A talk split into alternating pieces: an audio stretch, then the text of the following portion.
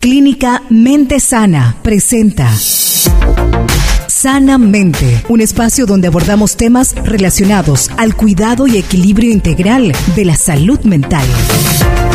Aquí inicia Sanamente.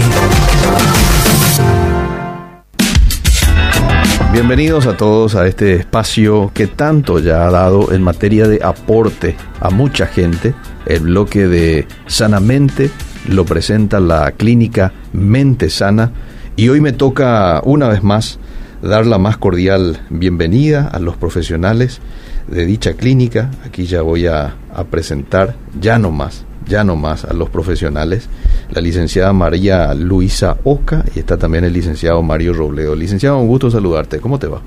Hola Eliseo, ¿cómo estás? Un gusto para mí estar de vuelta en, tu programa. Igualmente. Un saludo para todos los que nos escuchan. Muy bien. Licenciada María, ¿cómo está?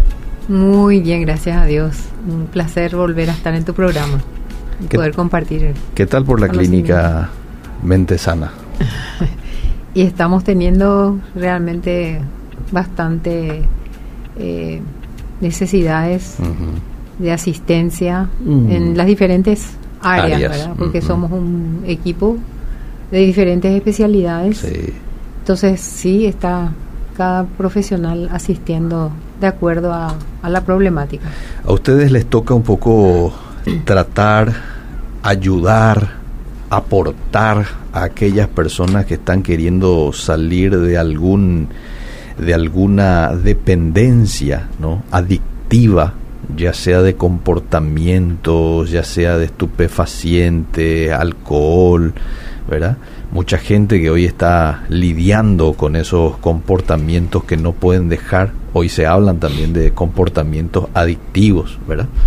Y ustedes están un poco ayudando como un brazo de apoyo a las iglesias, a la clínica Mente Sana. Aparte de eso, tienen un centro, tengo entendido, en la ciudad de Limpio. Así, es que comentame un poquito cómo, cómo, cómo se da esta ayuda que vienen brindando a tanta gente y a sus familias, licenciado Mario.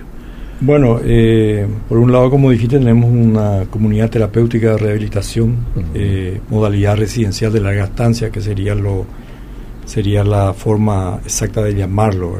Todo el mundo le, llama internación, por, por ser adicto, dicen la mayoría. Pero en realidad no, en realidad eh, el por ser adicto no, no es el término correcto. El término usuario de alguna sustancia, sí. o comportamiento adictivo. Porque, como bien lo decías, tenemos que saber separar mm. y al mismo tiempo unir. Sigue siendo una adicción, la adicción es un una sola línea, por decir así, pero a la final los móviles o el móvil van cambiando. Yo puedo ser una persona sin, sin consumir eh, ningún tipo de, químico, ni, tampoco natural, entre comillas, como decía la marihuana. Eh, pero sin embargo, eh, puedo tener comportamiento adictivo, la ludopatía. Puedo tener comportamiento adictivo, la pornografía. Se sumó las redes, el, el, bicho del celular, ¿verdad? Eh, que bien usado es una herramienta estupenda, pero sabemos que hoy en día hay muchísimas personas que ya están en un comportamiento adictivo con lo que es la tecnología. Llámese los juegos, los o jueguitos, como dicen algunos, eh, y el mismo WhatsApp, el mismo Facebook, eh, Instagram, no sé, sumo TikTok. Y bueno, donde fluye un montón de información, donde muchas pueden ser muy productivas o no, pero el tema es que uno queda en un sistema adictivo de momento que no puede dejar de hacerlo. O sea que adicción se puede definir como eh, una enfermedad porque tiene tratamiento, es eh, posible diagnosticar, ¿verdad? Entonces tiene síntomas, tiene signos, es una enfermedad. En el año 1960, 61, 62 la OMS ya lo declaró como una enfermedad. Entonces, eh, yo puedo ser una persona dependiente mm. de alguna sustancia química o dependiente de un comportamiento compulsivo que no puedo dejar de hacer. Mm. es, importante saber eso.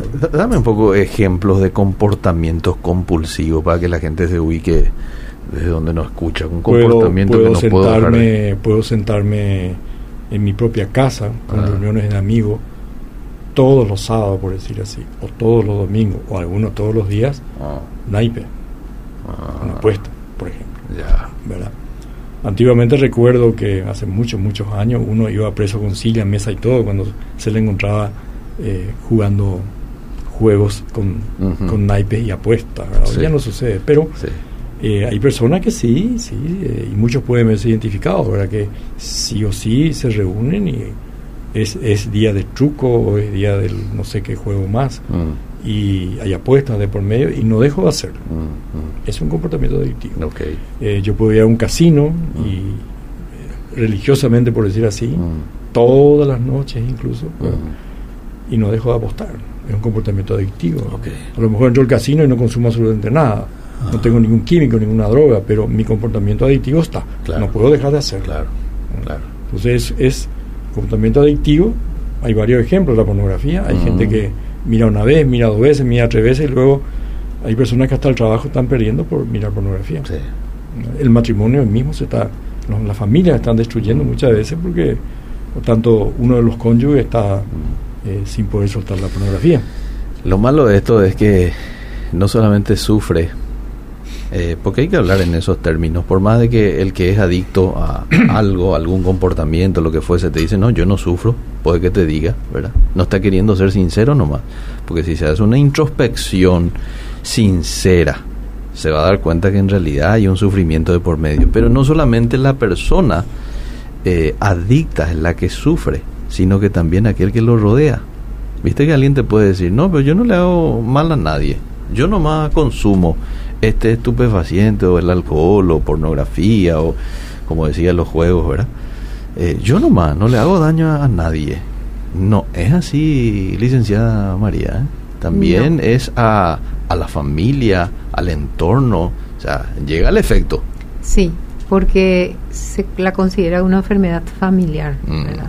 Desde el momento que una persona es usuaria de alguna sustancia o de comportamientos adictivos, obviamente el entorno también está siendo afectado, ¿verdad? Por la forma en que esa persona está viviendo, se está comportando, las cosas que va haciendo, cómo se va relacionando, Mm. sí tiene el alcance a los miembros de la familia. Y la familia también se enferma a la vez que esa persona usuaria o con comportamientos adictivos. Y se llama codependencia. Codependencia. Sí. Muy bien. Tiene tratamiento. Ajá. También es importante que los miembros de la familia eh, participen de, de los tratamientos establecidos. De la consulta y de los tratamientos. de la consulta, de los tratamientos, de las orientaciones que hagan los profesionales de la salud, de la asistencia a los grupos de ayuda mutua, porque también forman parte del tratamiento de rehabilitación de las adicciones.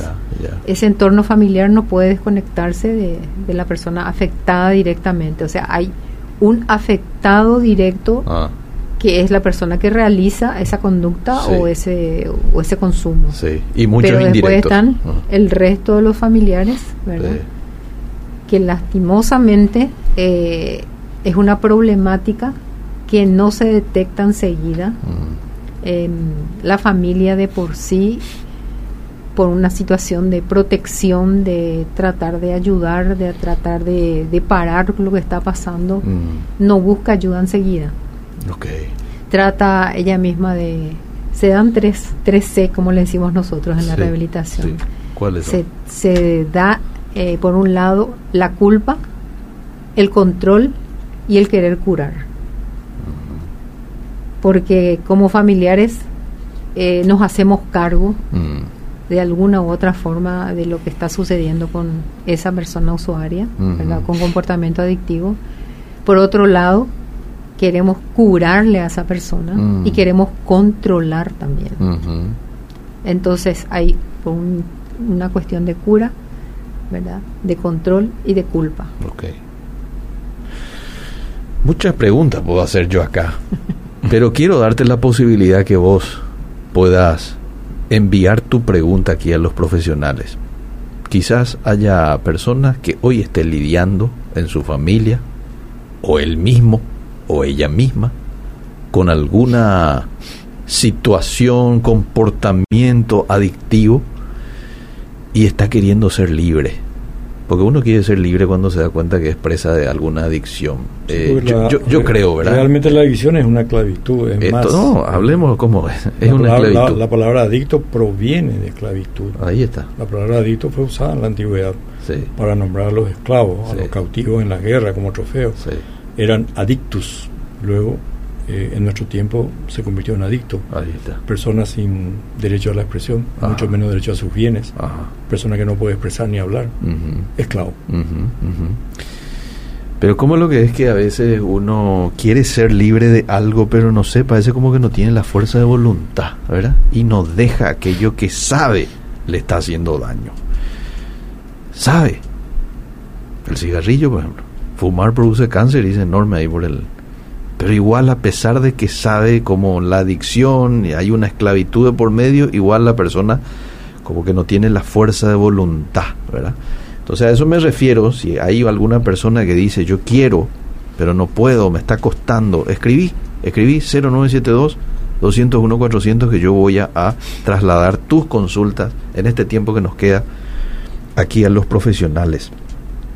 Qué sutil que es el enemigo, digo, ¿verdad? Porque tuvimos una pandemia en donde uno no podía salir mucho, había temor de por medio, ese temor te hace susceptible Sí.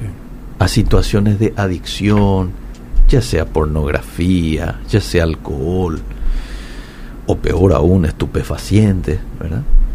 Y después, eh, bueno, estás preso, ya sea redes sociales, mucha gente que se hizo adicto a las redes sociales post pandemia. Totalmente. totalmente, Licenciado. Totalmente, porque eh, primero vino el miedo, eh, el tema de la pandemia, no, no salíamos, tenía- eh, todo el mundo tiene miedo a morir, Sí, realmente, ¿verdad? sí. Entonces se escuchaban las noticias eh, a full, ¿verdad?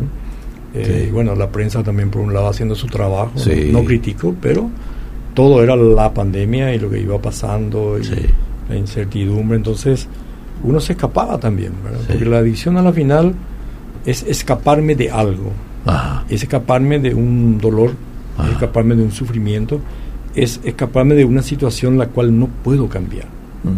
Es, es- al principio puede ser como un refugio. Entonces viene lo que decía que en la pandemia mucha gente recurrió a, a la tecnología, Facebook, Facebook, celulares, eh, lo que venga, los juegos, lo que venga, porque se pasaba mucho tiempo en la casa, inclusive muchos muchas personas se dieron cuenta que estaban metidos dentro de una adicción como el alcohol, por ejemplo.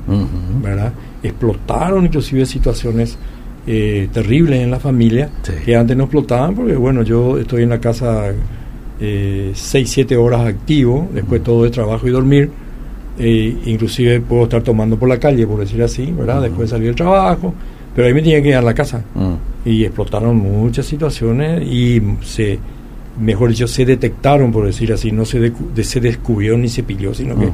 se detectó había Mm. sido que un miembro de la familia no podía estar Mm. porque tenía que salir a, a- a buscar eh, la dosis de lo que sea ¿verdad? Eh, proliferaron los los delivery de, de- de latas y botellas por ejemplo por ejemplo y también al mismo tiempo estoy seguro que proliferaban los delivery de, de otro tipo de sustancias adictivas también habrá corrido de todo en esa pandemia. ¿verdad? Claro. Como yo no consumo, no sé, pero. Eh, sí tengo estadística de que ahí había delivery de todo. Mm. Se, se pedía de todo. ¿no? Mm.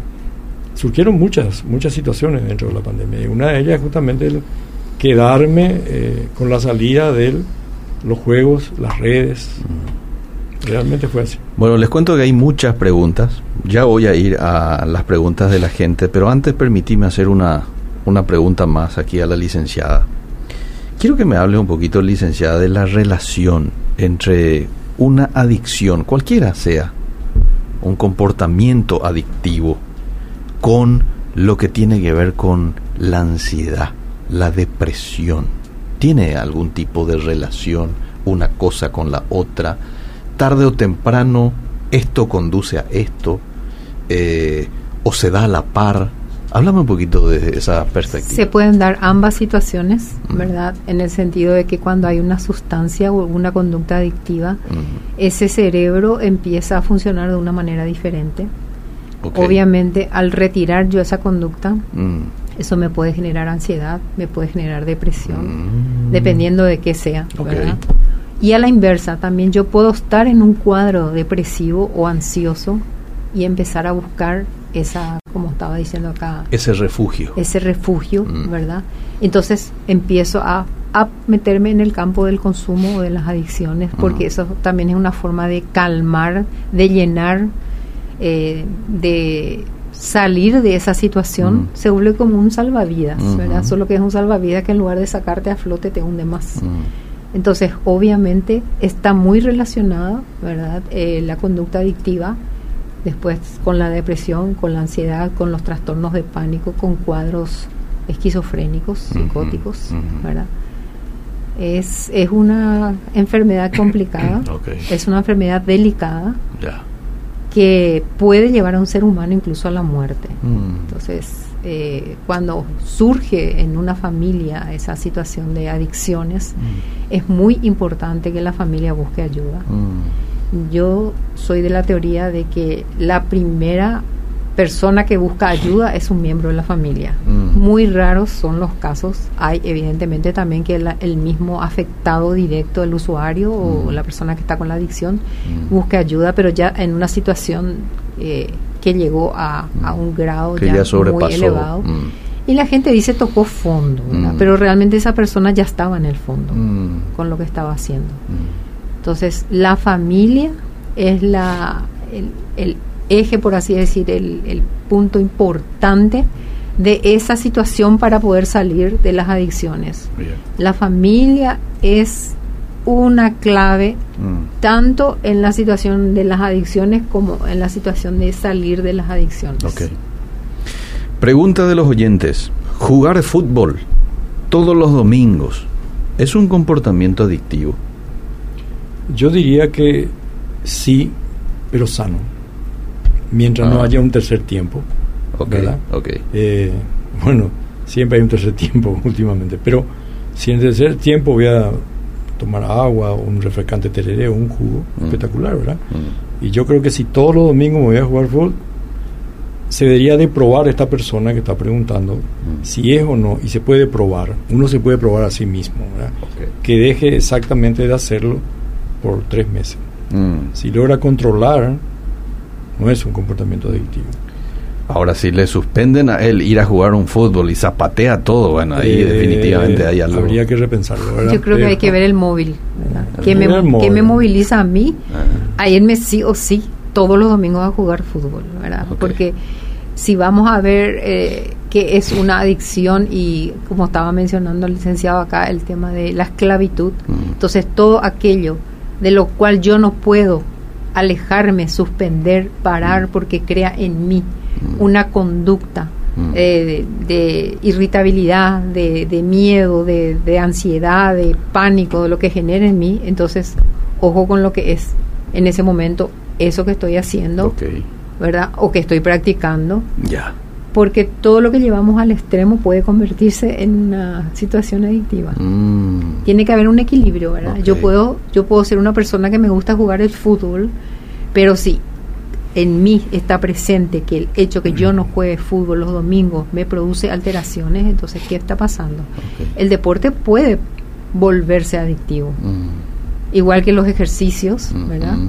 Eh, tiene también eh, eh, hay también una adicción Mm. al deporte, ¿verdad? Ujú. Sí, sí, A, al todo lo que sea trabajar el cuerpo, Mm. ¿verdad? Entonces, todo, como él estaba mencionando, si yo no puedo parar Mm. y en esos tres meses que yo me pongo como un como un punto de, de, de saber si puedo o no puedo y yo sufro alteraciones a nivel conductual, a nivel mental, a nivel relacional, entonces tengo que empezar a pensar a buscar ayuda. Me gustó esa frase. Todo lo que uno hace de manera excesiva se puede convertir en adicción. Sí, Totalmente. Se Así puede convertir en un, eh, en un comportamiento Adictivo. adictivo. sí. Mm. El trabajo. El trabajo. Mm. El trabajo. eh, sí, todos necesitamos el dinero y trabajar mucho, pero Mm. llevarlo al extremo. Claro. Tiene que haber un equilibrio. Claro, claro. Bueno, eh, te leo más mensajes. Dice, qué importante, qué importante sanidad. Mi yerno vive enfrente de mi casa y suele fumar marihuana estando mi nieta en la pieza.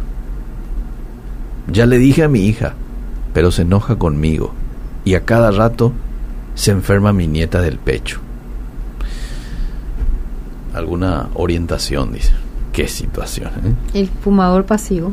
Lo mismo sucede con el tabaco. Mm. Sea tabaco, sea marihuana, sea vape, sea pop. Está saliendo algo de mí mm. que yo introduje y sale, ¿verdad? Y mm. la persona que está a mi lado obviamente está respirando ese ambiente contaminado, ese, aire contaminado, ¿sí? Aquí se hace complejo nomás la situación, licenciado, porque hay una esposa, hay una esposa que eh, parece ser como que no ve. Hay una codependencia.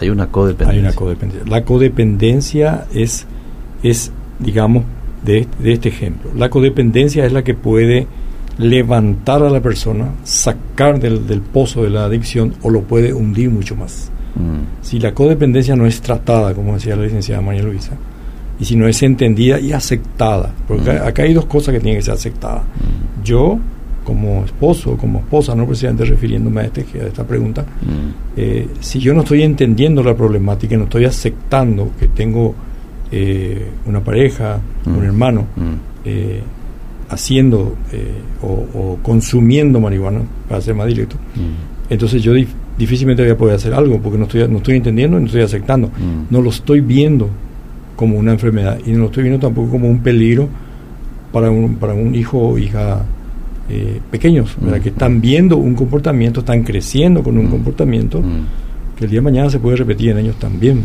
pero, pero que vos no veas un peligro como este, por ejemplo, que describe aquí esta señora, eso es evidencia que la persona no está bien. Esa es la codependencia. La codependencia también es una enfermedad y la codependencia debe ser tratada mm. de manera que se rompa esa codependencia mm. para allí poder ayudar al usuario, al dependiente. Pero yo como codependiente tengo que romper esa codependencia y mm. generalmente se logra con tratamientos con profesionales, los grupos de, de, ayuda mutua, por ejemplo, para tanto para usuarios como codependientes son muy importantes porque puede llegar y llega a concienciar a ese codependiente de la situación que está viviendo y allí puede empezar el tratamiento para la familia completa, incluso para el usuario. ¿Qué, por ejemplo, ustedes le recomiendan a esta señora, en este caso una mamá, una suegra? ¿Cómo ella puede empezar a, a trabajar? ¿Qué tipo de, de movimiento hacer? Una hija codependiente, un yerno, ¿verdad? Que ahora mismo está siendo adicto a, ella mismo lo dice, marihuana, y una tercera persona que está sufriendo ahí, ¿verdad? Ella obviamente también. ¿Qué podría hacer ella en este caso? Que asista con los profesionales. Eh, existe en nuestro país, eh, gracias a Dios, hoy en día, eh, lo que se llama consejería en adicciones. Mm, mm. Ella puede buscar un consejero en adicciones, un coaching en adicciones, mm. para que le pueda ayudar a ella en primer lugar, ya que ella está detectando la problemática y el resto no. Después están también los grupos de ayuda mutua para familiares donde ella puede asistir y de ahí va a recibir herramientas, información y también cómo debe actuar para ir llevando un proceso adelante. Mm. ¿Cuál sería el proceso? Empezar que la familia vaya entendiendo la problemática y luego seguramente por último va a estar el usuario mismo ya expuesto, por decirlo así, y también eh, puede llegar a aceptar una ayuda. Me gustaría saber, dice un caballero, ¿cómo puedo dejar la pornografía? Dejar de mirar a otras mujeres. Yo quiero dejar dice él. Quiero dejar, pero no puedo. ¿Cómo hago? Casi ya perdí mi familia por culpa de estos deseos desordenados. Y mi sugerencia es que busque ayuda con los profesionales que estamos en el campo de las adicciones, porque la pornografía es una adicción también, mm. es un comportamiento adictivo, ¿verdad? Y necesita tratamiento psicológico y necesita evaluación psiquiátrica, porque también hay casos en los que deben ser medicados, porque el cortar una adicción también puede generar ansiedad, también puede generar depresión. Y también ese psiquiatra que va a evaluarle a esa persona va a ver si la ansiedad se produce por la falta de la conducta adictiva en ese momento, o sea, de la pornografía, mm. y evidentemente estará acompañado probablemente también de masturbación, porque si hay pornografía normalmente hay masturbación Entonces ambas se forman como una especie de, de interrelación, Mm, ¿verdad? mm. Y tiene que ser tratado. Tiene que asistir a los grupos. eh, también, si está en pareja, su pareja va a necesitar ayuda. Va a necesitar orientación y él va a necesitar colaboración también. ¿verdad? Ujú. Si es una persona que está con una pareja, está casado o está de novio. Ahí la, la importancia de ser sincero con el cónyuge, ¿verdad? Necesito ayuda. ¿Qué te parece si me acompañas? Y van ambos, ¿verdad? Sería la, la me- con- la- la mejor acción, ¿verdad? Ajá. Yo creo que es muy importante, Liceo, recalcar de que adicción, y, y repito esto, ¿verdad? es una sola. Mm. Los, los móviles o el móvil son lo que van cambiando. ¿verdad? La adicción no tiene un... La adicción a la pornografía no tiene un tratamiento distinto al que tendría un tratamiento de una persona que usa una sustancia psicoactiva adictiva. Mm. No tiene un tratamiento diferente. Mm. Siempre va a estar afectada la área cognitiva, conductual. Mm. Entonces no hay un tratamiento. No es que yo tenga que irme a un especialista en pornografía. ¿Me, me comprende? Sí, sí, Entonces, sí. eh, el tratamiento, todos son los mismos, se conocen los mecanismos, las formas. Mm. Como decía la licenciada, psicología sí, psiquiatría sí, ¿verdad? Mm. Y lo más importante de todo, Ah, el área espiritual. Cuatro pilares afectados Mm. en cualquier situación adictiva, Mm. llámese uso de sustancia psicoactiva adictiva, Mm. Lícita o ilícita, llámese comportamiento adictivo, como en este caso pornografía, Mm. cuatro pilares afectados, bio, psicosocial, espiritual. Mm. Hay un cuerpo, hay un cerebro, hay una familia, una sociedad, hay un espíritu que tiene que ser tratado Mm. Integralmente. totalmente. Se puede ser adicto al café. Sí, porque es un estimulante. le- Hay gente que dice, me duele, me duele la cabeza si no tomo el café. O si no tomo mi cocido hoy, me duele la cabeza. Eh. Se puede ser. Totalmente. ¿Y qué hay que hacer en ese caso? Ir regulando, por ejemplo, si me tomo tres vasos por tres tazas Y por de- día depende de la reacción que tenga mi cuerpo. ah, ¿verdad? y me duele la cabeza.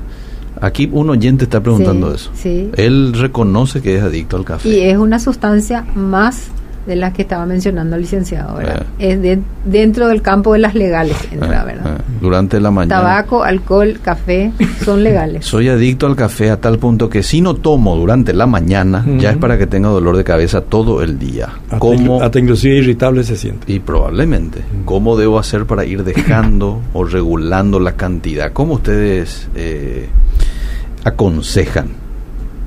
La abstinencia eh, nadie quiere pasar. ¿Por qué? Porque la abstinencia viene eh, de la mano con un síndrome de abstinencia. Mm, Y síndrome, eh, muchos sabemos y otros no, se compone de síntomas y signos. mm, Juntos forman un síndrome. ¿verdad?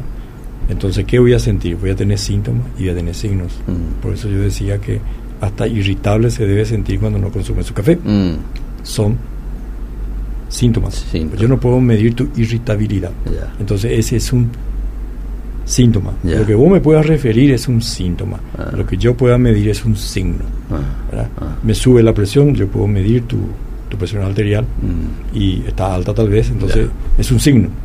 Pero las dos cosas se van a presentar cuando yo corto o cuando decido pelear con algún tipo de adicción. A mí, por ejemplo, yo no sé si a ustedes les gusta mucho el café, pero a mí me gusta mucho el café. Mm, no, ¿No? No, a mí ¿A no usted, me gusta mucho el café. Yo soy con los dulces el problema. Con los dulces, el problema. Yo soy bueno, con los dulces. a mí me gusta el café. Yo te voy a tomar tranquilamente un 4 o 5 tazas por día de café. Pero, obviamente, no tomo. Hasta dos, uno a veces. Pero, ¿sabes qué hago de manera intencional a veces? Suspendo 4 o 5 días. Mm. Pero después volver. Después vuelvo. Pero a propósito, suspendo. Suspendo precisamente para no caer en una adicción. Sí, sí. Pero Y después das- vuelvo te das otra cuenta que suspender, pero después volver. Pasa con todas las adicciones. ah, Eh, uno en- con su fuerza pelea para Mm. dejar. Eh, lo que decías un poquito hace rato, no hay ningún usuario de sustancia o comportamiento adictivo Mm. que esté feliz con lo que hace. Eh, pelea para salir. Ahora, tengo las herramientas necesarias, estoy haciendo lo correcto, me voy al lugar correcto. ¿verdad? Si hoy en día alguien le dice, si un médico dice hoy en día, mira, tenés un problema serio del hígado, ¿a dónde te vas? Mm. A un especialista. Claro. Bueno, te- les leo así rápido y ustedes hacen un resumen porque estamos llegando al final. Muy interesante, instruyente el programa. ¿Cómo ayudar a una persona adicta al alcohol? Por favor. Esa es la pregunta. Le leo otro.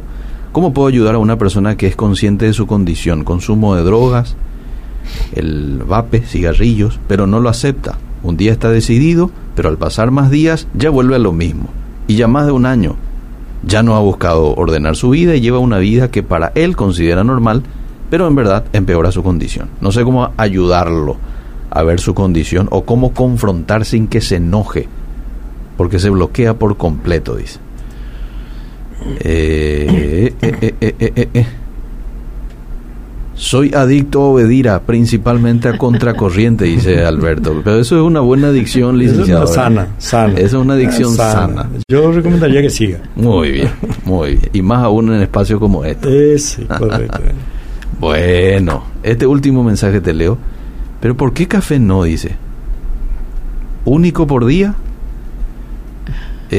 no, a ver, no vamos a decir de que ya no hay que tomar café de ahora en adelante. Es regular nomás, ¿verdad? Mira, ahí, hay algo importante que podemos decir para mm. ayudar un poco, ¿verdad? Mm. Eh, se habla de la adicción y de la adicción problemática. Sí.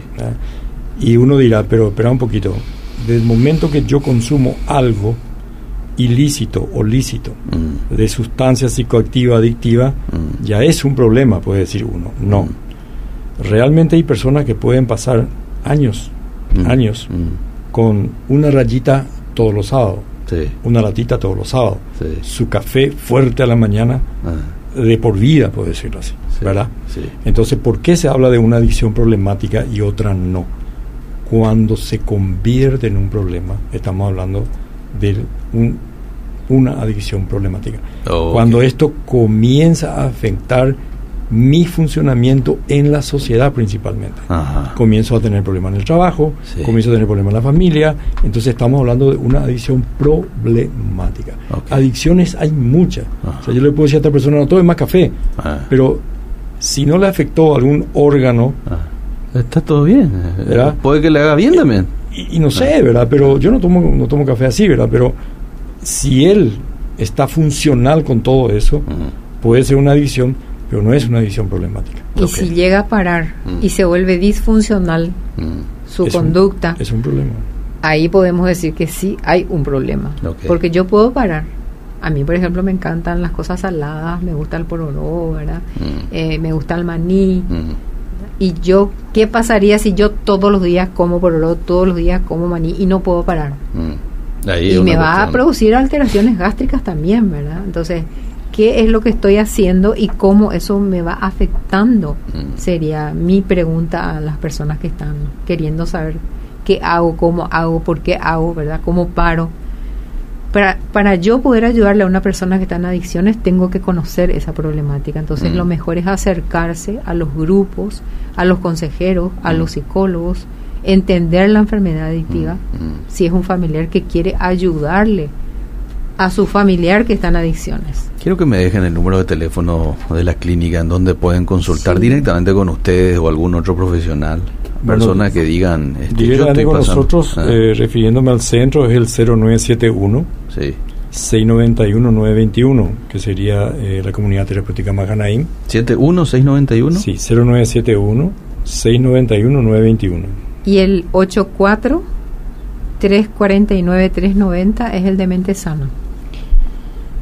En la comunidad Maganaín también existe un programa ambulatorio, entonces es importante que si alguien quiere llamar no hay problema, porque también no, no, no todo es tratamiento de internación o abordaje en internación, también mm. tiene un ambulatorio. Ok. 0984-349-390 y 0971-691-921. Mm. Bueno, licenciado, quiero agradecerles muchísimo por el tiempo, gracias por compartir estas informaciones muy importantes, que es un alivio para mucha gente que probablemente como aquí hoy nos escribieron, quiero ser libre de esta adicción, o quizás algún familiar que está no la está pasando bien porque ve a otro esclavo. ¿Quién pico pasa bien viéndole a otra persona esclavizada en algo, verdad? Y, ustedes han sido un poco de una palabra quizás de aliento, de dirección, de Dios mismo para esas personas. Así es que voy a volver a mencionar aquí el número 0984-349-390 0971-691-921. Quiero agradecerles por el tiempo, licenciado. Gracias eh, por siempre tenernos en cuenta, Por Un gusto estar siempre en tu programa. Licenciada María, un placer. también quiero darles una palabra de aliento a las personas que busquen ayuda, que se mm. acerquen. Mm. Esta es una enfermedad y como cualquier otra enfermedad tiene su tratamiento y mm. tiene su proceso de rehabilitación. Que busquen ayuda. Muy bien. Bueno, gracias a todos por la sintonía. Hasta aquí este el bloque de Sanamente. Si Dios nos permite, mañana vamos a volver a reencontrarnos en otra edición más desde las 5 de la tarde. Dios les bendiga. Chao, chao. Sanamente, un espacio dedicado al cuidado y equilibrio integral de la salud mental. Todos los miércoles, desde las 18 horas, por Obedira FM. Una presentación de la clínica Mente Sana.